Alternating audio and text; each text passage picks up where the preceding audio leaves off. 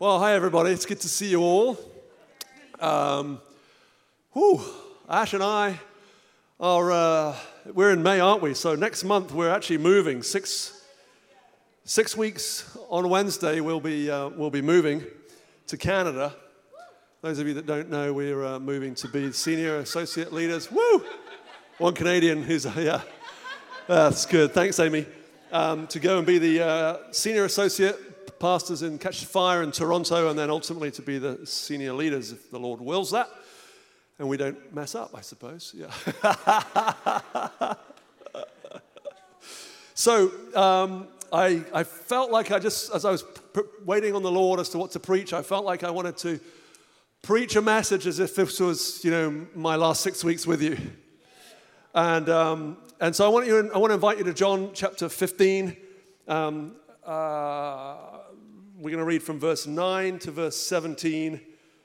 And um, I'm, while we're trying to turn into there, I want to just encourage those of you that didn't, weren't able to watch last week. I really, really love Dunk's message on life in the kingdom and what it looks like for us living in the kingdom that we're now uh, out of the dominion of darkness. We're now under not just an old covenant where it was based on our obedience, but we're now under this new covenant, this new promise from the Father that is based on the performance of Jesus, and that we have now come out of the dominion of darkness and we've come into the kingdom of the beloved Son. And the kingdom that you and I we live in is the kingdom of the beloved, Jesus the beloved. And so, um, life in the kingdom is one of uh, uh, uh Christ on the inside of us Jesus with us, the power of the Holy Spirit on the inside of us, and our uh, a Father that loves us and an open heaven all, all around us. Uh, and so I want us to kind of talk a little bit about a bit more into that what does life in the kingdom look like. And uh, so John 15, verse 9 to verse 17. As the Father loved me, I also have loved you. Abide in my love. If you keep my commandments, you will abide in my love, just as I have kept my Father's commandments and abide in his love. These things I have spoken to you, that my joy may remain in you, and that your joy may be full, or your joy may be complete. This is my commandment that you love one another as I have loved you. Greater love has no one than this, than to lay down one's life for his friends. You are my friends if you do whatever I command you. No longer do I call you servants, for a servant does not know what his master is doing, but I have called you friends, for all things that I have heard from my Father I have made known to you. Amen.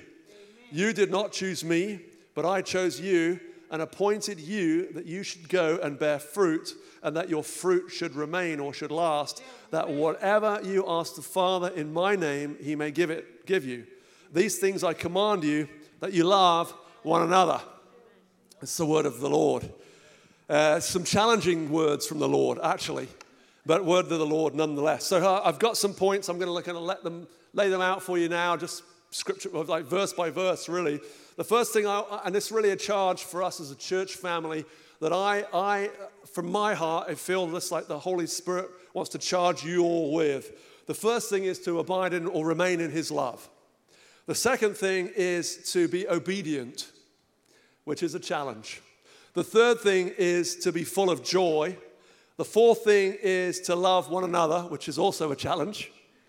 Uh, the fifth thing is to pursue intimacy because that's on offer from Jesus. And the final thing is to go and bear fruit that Jesus has appointed each one of you, each one of us to bear fruit. So if we don't get through all of those points, that's you can pick it up because it's just from the scripture, right? So it's like, what was his points again? Just read the verses, you'll be fine. Okay, so the first point I just I really felt strongly about was this sense of abiding in the Father's love. Uh, and we've been on our own journey. I've been on my own journey over the last few few months of just um, obviously, we, with moving, we've got a lot of things going on. We're spending one week a month up in Toronto, so we've got a lot of responsibilities that are, growing there, and then responsibilities here that have continued, and then packing up, getting things ready, getting the house ready.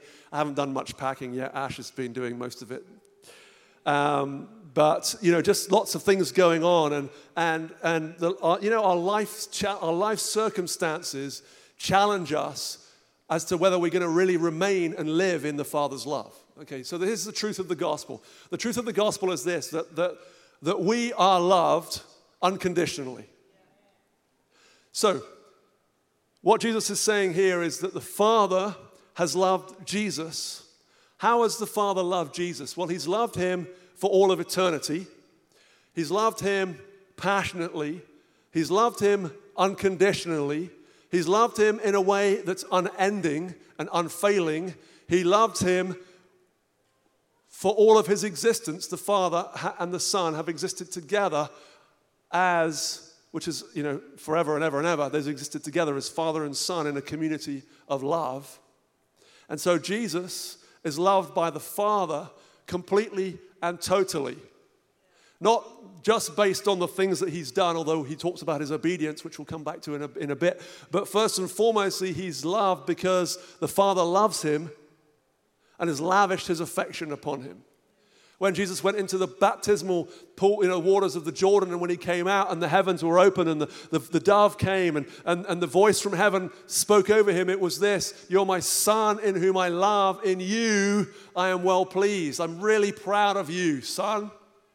You're amazing. You're awesome. And Jesus hadn't done anything in terms of miracles or anything at that point, but he had the Father's love and affection. Could you imagine the Father only loving Jesus when he felt like it? When it was a good day? Can you imagine the father waking up one morning and go, You know, I'm in a bit of a grumpy, grumpy mood today. I'm not really sure about Jesus. He's kind of irritated me today. He's kind of like got under my skin. He's, you know, I'm just not going to love him today. Can you imagine that? No, is the answer, right? Unless you need to check your theology, I suppose. But he's loved him from all of existence. So, but Jesus is saying this the way that the Father has loved me unconditionally, intensely, perfectly, without fail, without um, uh, you know, he's believed all things and hoped all things. He's, he's been affectionate towards him for all of eternity. That same way is the way that the Father has loved you and I. It's the way that Jesus, I should say, loves you and I. Jesus loves us the way that the Father loves Jesus, which is pretty amazing, which means it's unending, unconditional. Un, for us, it's, it's actually unmerited, it's unending there's nothing that can separate us. There's nothing that can come between us and the love of Jesus. There's nothing Amen. that can come there.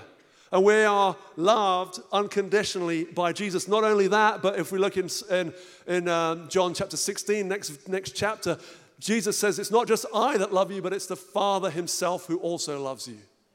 You are, you are loved. Glory. You are loved. I am loved. Not because of the things that we've done, not because of our own ability, not because of our own goodness, but because of the performance and the worth of Jesus. Hallelujah. That's why the gospel is good news, not just good advice. Right? Because the Father loves us and He loves us in the same way. And, you know, we can know this theologically, right? I, I can give you a good doctrine of, yeah, I know the Father loves me. Uh, you know, I've, I've, I've been to schools, I've been to classes, I've experienced the Father's love. But, you know, it's easy in the middle of life to let that get sideways on you, right? Maybe it's just me. Maybe I'm just preaching to myself this morning.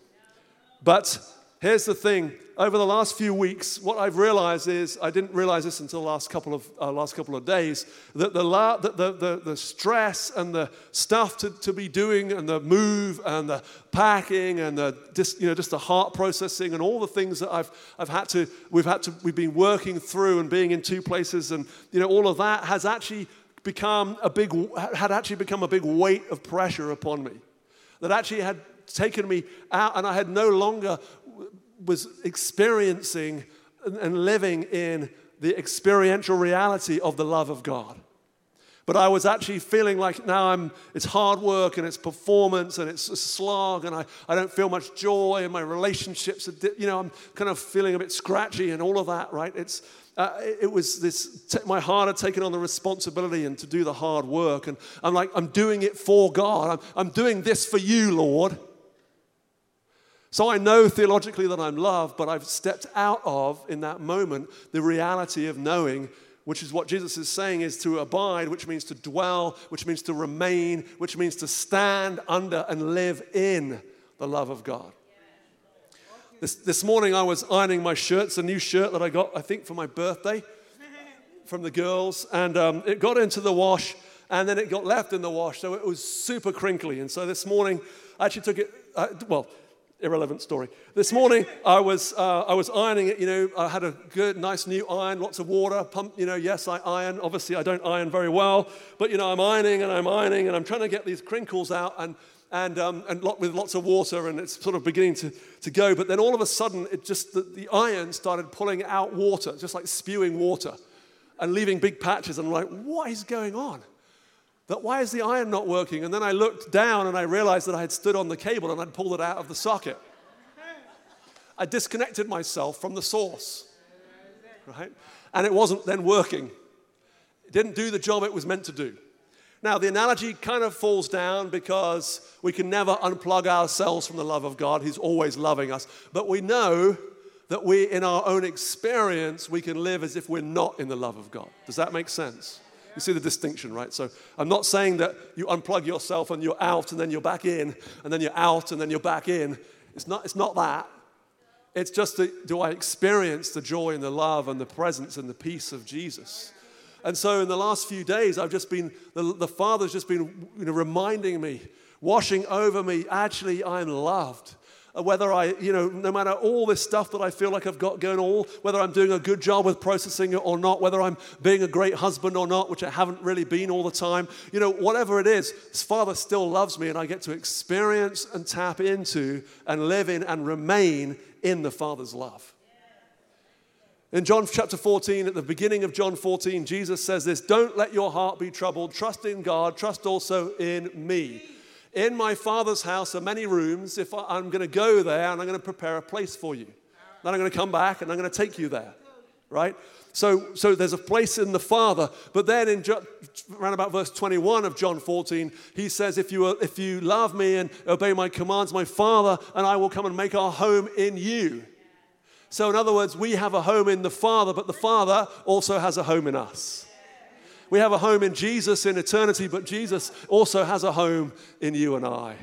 And we experience and we live in his love. And so, our job, because what Jesus is saying here is abide in my love. In other words, it sounds like Jesus is saying, hey, you know, you could step out of abiding, but don't do it.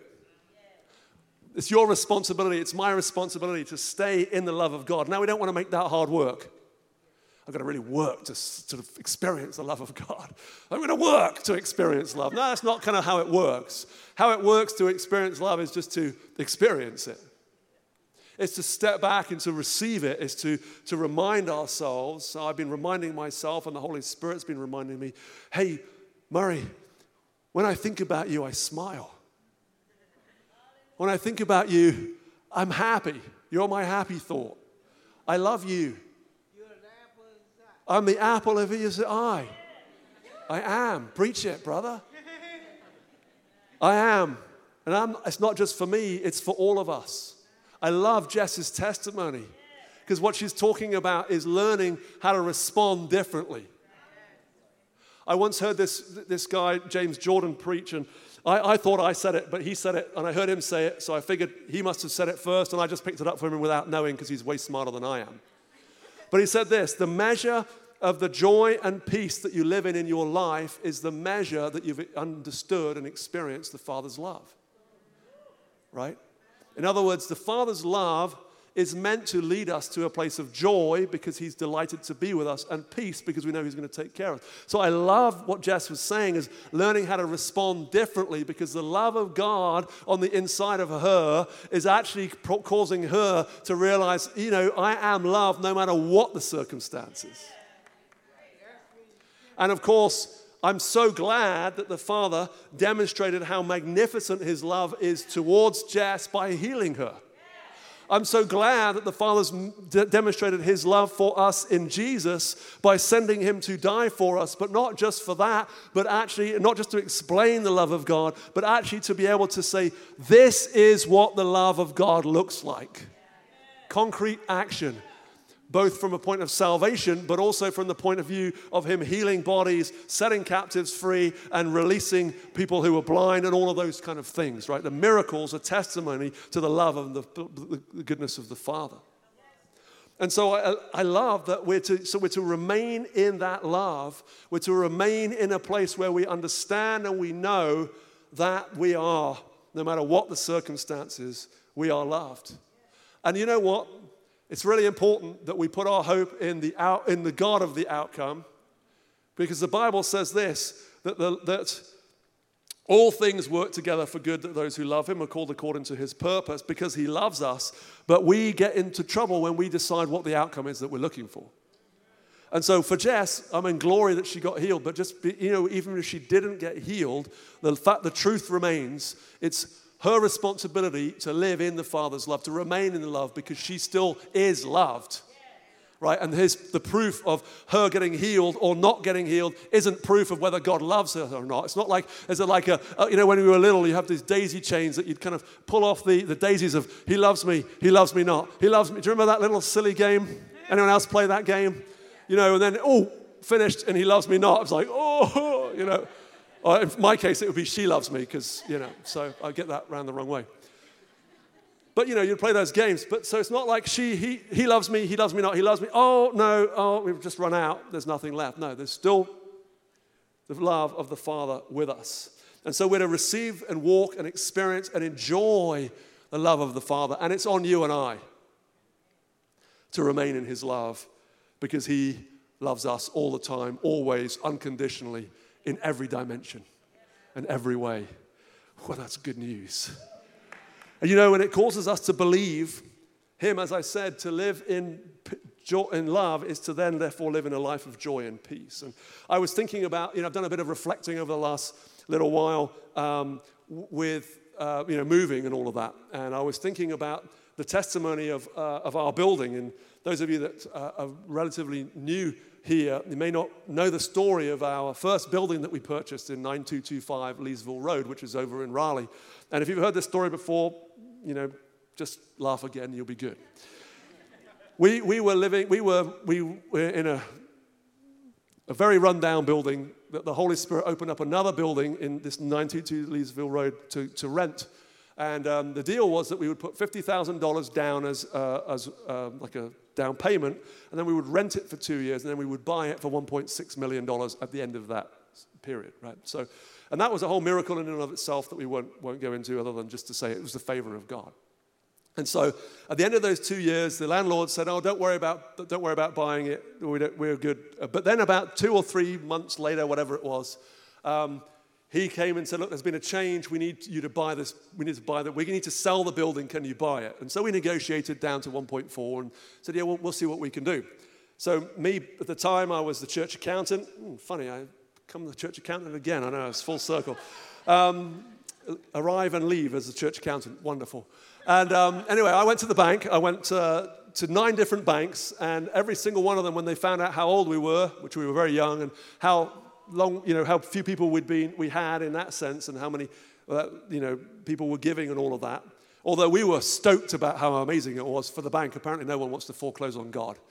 So they were like, no, you've got to get higher than that. So we were like, uh, there was one bank that was just saying, yeah, I think we can do it. I think we can do it. And so Duncan and I, uh, we were going to Niger, West Africa to distribute food. Uh, was Jess was with was no, I don't think it was that trip that Jess was with us. Maybe, maybe it was, yeah. Anyway, digress. Um, and uh, so we, we went to Africa, but before we went, we just we felt by faith that we should sign on the, um, the dotted line to buy the building because just before we left, the, the bank, um, they came back to us and said, listen, really sorry, but the underwriters won't let us, you, you can't do it.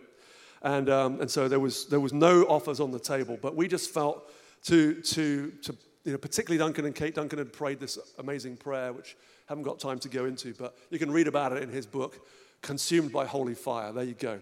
And um, it's definitely worth a good read. It's, it's, a, it's a good read, it's well worth it.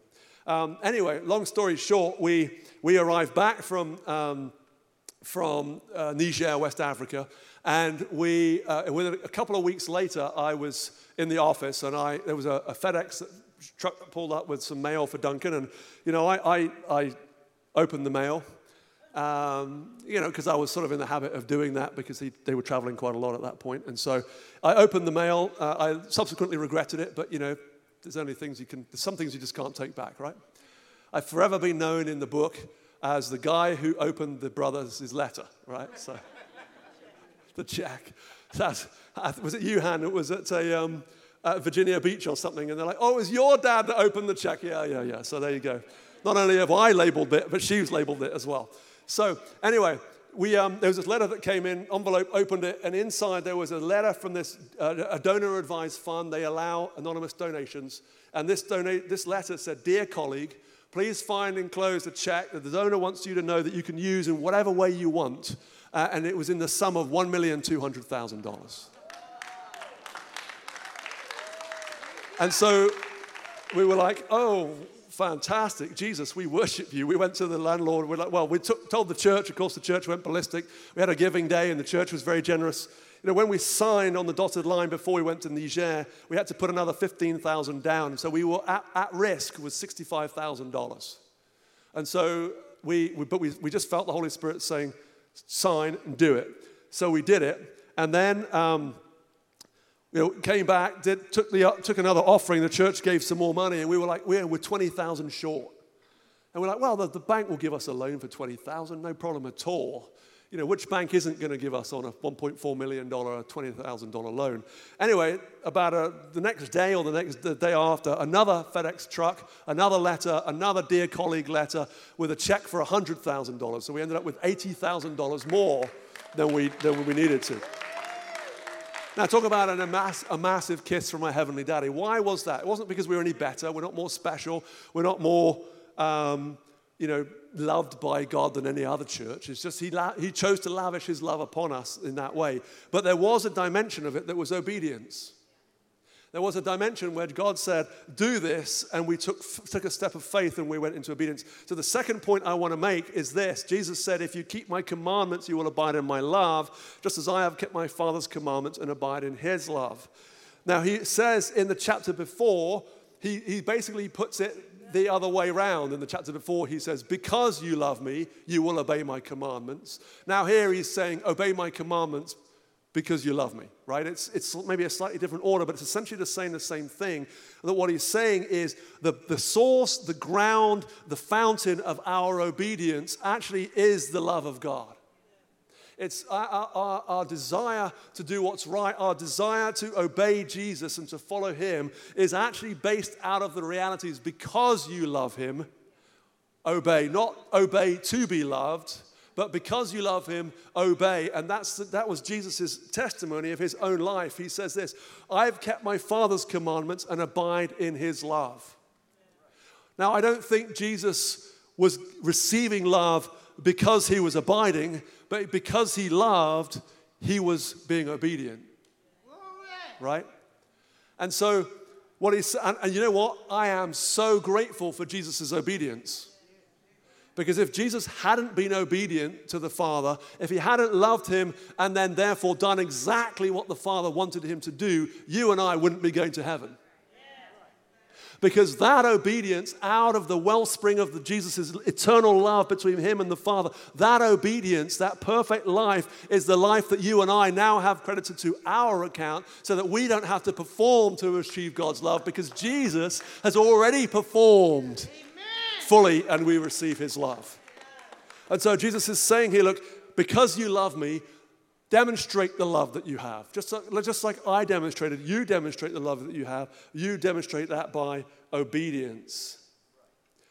And this is a challenge for me. Can I be just real for, the, for a moment? Because for me, in fact, Jesus was, you know, the Holy Spirit was sort of encouraging me yesterday. He said to me, you know, you kind of, you, I think you love the Gospels more than you love the, sorry, you love the, the, the letters of Paul, the epistles.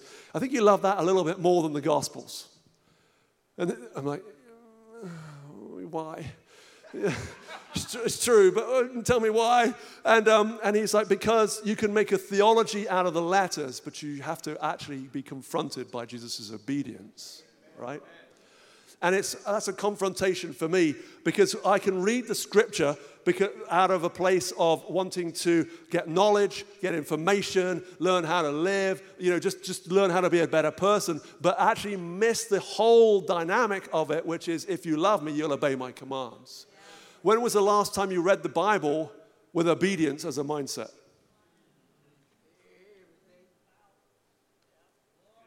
It's pretty tough. Uh, if it was my words, you could throw some stones at me, but it's Jesus' words. This is, the, this is what Jesus is calling us to. It's, he's calling us to a life of obedience. And so, my hope as we move to Toronto is that we get reports of the exceptional and glorious love that you guys have, that actually it's overflowing in obedience to God. But it's a choice, isn't it? And it's not just the big things like moving, but the little everyday things. And there has to be, there is, not just has to be, there is the reality, there's a cost involved. But Jesus is saying, out of love, let that obedience flow. My third point is this that out of love, let joy flow.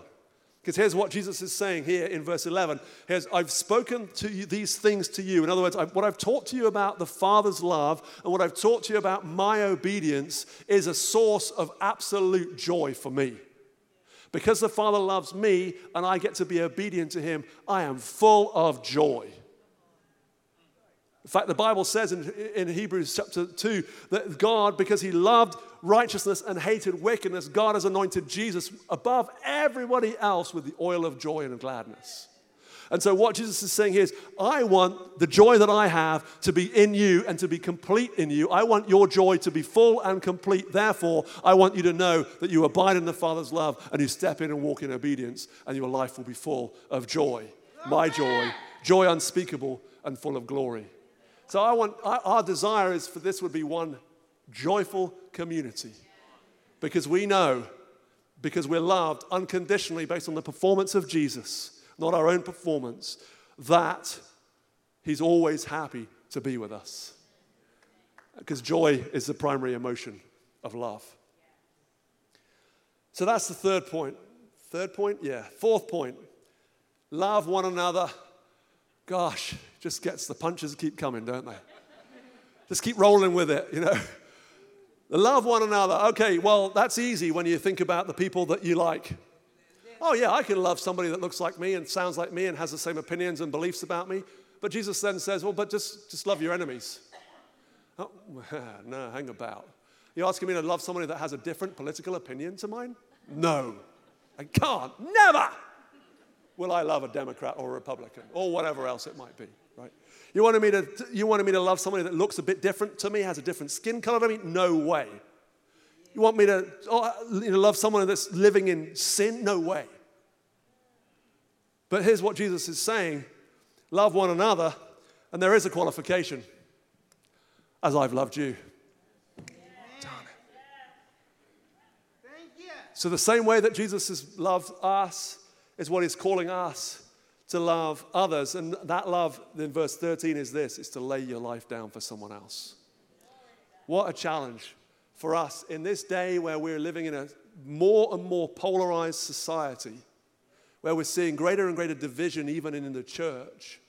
What a message where Jesus is saying, listen, because you abide in my love, love each other. Love that starts in heaven has to end up on earth. You can't, as, Jesus, as John says in later on in 1 John, he says, you can't say you're going to love God but hate the people around you.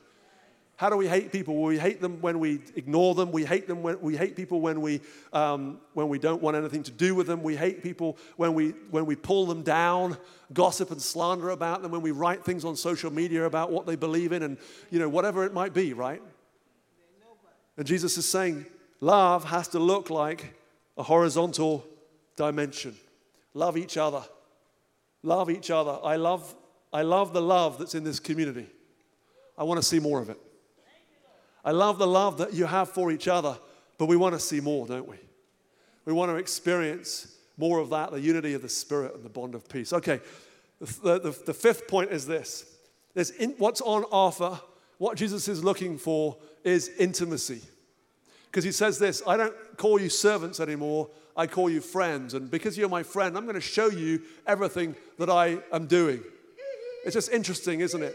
John 5, Jesus says that he has everything that the Father is doing, he shows Jesus, and Jesus does it. Jesus is seeing the Father in his love and doing it, doing in obedience.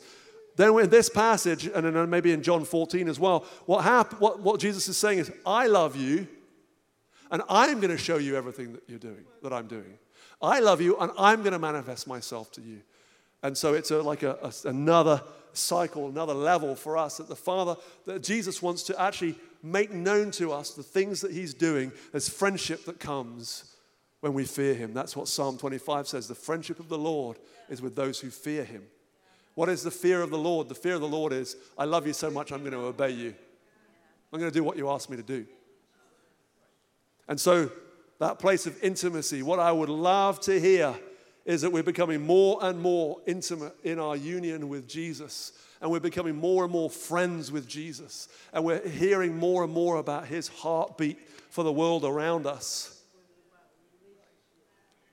I, earlier this year, I said to him, I was just, just talking with him, and I said, Jesus, what makes you happy about this year? You know, and I'm bearing in mind this is a personal thing. I'm sure there's many things that he ha- makes him happy about, but it'll be an interesting question if you haven't asked him that question. Ask him that question. I said to him, "What makes me? What makes you happy?" And we're in the middle of, you know, the early part of the year of moving, of plans, of strategies, of what are we going, where are we going to live, and all that kind of stuff. And he says, "You know what? I'm really happy about. I'm really excited about you moving to Canada and me unfolding all of the things all of the plans and the purposes and the places that I have for you to stay and the friends that you've got and all of that. I'm super excited about looking at that. Because I, and, and that's a question that you ask your friend, right? You, what, are you, what makes you happy? What makes you sad? Okay, so there's intimacy. The final thing is this to be fruitful. So Jesus says this You didn't choose me, but I chose you, and I pointed you that you should go and bear fruit. To me, this is like a, a, a reset, like the whole, the whole cross, uh, death, resurrection that we celebrated today. What we're, what we're celebrating is the reality of a new covenant uh, uh, that's, being, that's being made, a new promise between us and you know, between God and humanity. But actually, not just that promise, but out of that promise coming an entirely new uh, race of humans, in a sense, of people that are now in Christ Jesus, not in Adam, but in Christ, right? And so, uh, you know, when, when God made man in Genesis 1:28, it says that he, when he breathed life into him, he then blessed him and he said, "Be fruitful and multiply and fill the earth and subdue it." Right? Genesis 1:28. When we get to the to, to the to this, you know, to Jesus. We, it's a little bit staggered, but so in John 20, J- Jesus breathes life into his disciples and says, receive the Spirit. So the Spirit comes in, the, the, the wind of the Spirit, the breath of God comes into them. And then here he's saying, and be fruitful. Eh, so to me, that's like we're now a new humanity in Christ Jesus, and there's a, a, new blessing that comes on. It's the same blessing, but coming now in Christ that says, Be fruitful and multiply and fill the earth and subdue it. Not like a dominion place, but just like a let the whole earth be filled with the love of God. And so Jesus' call for each one of us is that we would be abundantly fruitful, more fruitful, better, more fruit than where we currently are. And I celebrate every bit of fruitfulness in all of you in this church family. And I bless what the Holy Spirit's doing within you to make you abundantly fruitful. But I know that there's more. I know that there's more that the Father has for each one of us. And so and one of the ways that we love, we, I, I think biblically that you can do, that you can bear the most fruit is to give your life away to other people and help them become all that God's called them to be, which is a process Jesus would call making disciples. And so, your call and my call is to find people that are around us that the Holy Spirit brings into our midst, that we're actually able to say, Hey, walk with me, we'll do you each other good. And you can pour out your life and you can give what God's given you and you can put it into their life and you can receive from them what they've got and you can actually grow together. Being able to pour your life in through a connect group. I want to shout out to all the connect group leaders that are in the room. Thank you for all that you're doing. Thank you. You know, if you're in a connect group, Find someone in that group. Don't be weird about it. Don't say, hello, I'm here to disciple you. That would be really weird. But just be friendly, love, and see what happens. But be open to giving your life away because the Father wants to make you abundantly fruitful in all that you do. And it's not based on your own ability. This is what I love about it. We haven't had time to look at the true vine and Jesus' analogy about him being the vine and uh, him being, and we're the branches. But his whole deal before then, an agricultural metaphor, is basically there's sap that's flowing because we're connected to him. There's the life of the Spirit that's flowing. And each one of us get to bear fruit, not because of our own effort, not because of our good deeds, not because of our hard work, but because of the life of Jesus flowing on the inside of us. So multiply yourself and pray that's what, I mean, it's interesting, it's connected here that whatever you ask for the Father in my name, He may give it to you. Pray for your neighbors, pray for your communities, pray for your work colleagues, pray. Share your love, share your life, make disciples, love people around you, see the kingdom of God grow. Come on. I want to hear a great report. We're excited about hearing some great reports. I want to invite you to stand if you would, please.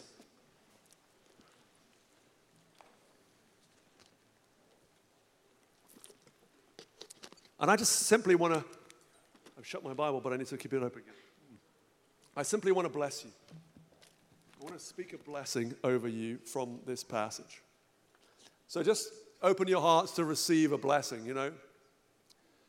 Sometimes it, you think about it as just being words, but you can see from the story of Jacob and Isaac and uh, Esau that when Isaac blessed Jacob, it was by faith and it shifted something in his life. So, not that I'm putting myself in the category of Isaac, but I'm just praying for a blessing over you guys. So, I bless you to abide in love. I bless you to remain in the Father's love, no matter what the circumstances are. I bless you to be anchored so that the storms of life don't knock you off, but you remain centered in His love and in His goodness, no matter what the outcome. I bless you to abide, to experience a daily, hourly, minutely, monthly, yearly experience of the overwhelming, rolling floods of the waves of God's love. That you would live loved. And out of that place of love, I want to bless you with obedience. Hosea chapter 10, verse 12, it says this break up the fallow ground. The fallow ground is ground in us that has not been tilled and is not bearing fruit. And so I want to bless you to allow the Holy Spirit and you together to break up that fallow ground and to seek His face. And that every part of your life that isn't bearing fruit or isn't as bearing as much fruit as the Father would want, that He would bear much fruit in you. And if you want to just make that commitment, just invite the Lord, Lord, would you fill me? Would you help me to, to break up that fallow ground to be abundantly fruitful? So I want to bless you with obedience. I want to bless you with joy. That you would be full of joy unspeakable, full of glory. That passage is in the context of great suffering and pain. No matter what comes, great joy. And I'll bless you to love. Love one another. Lay your life down. Bless you with intimacy. And I bless you with abundant fruitfulness. In Jesus' name. Love you all.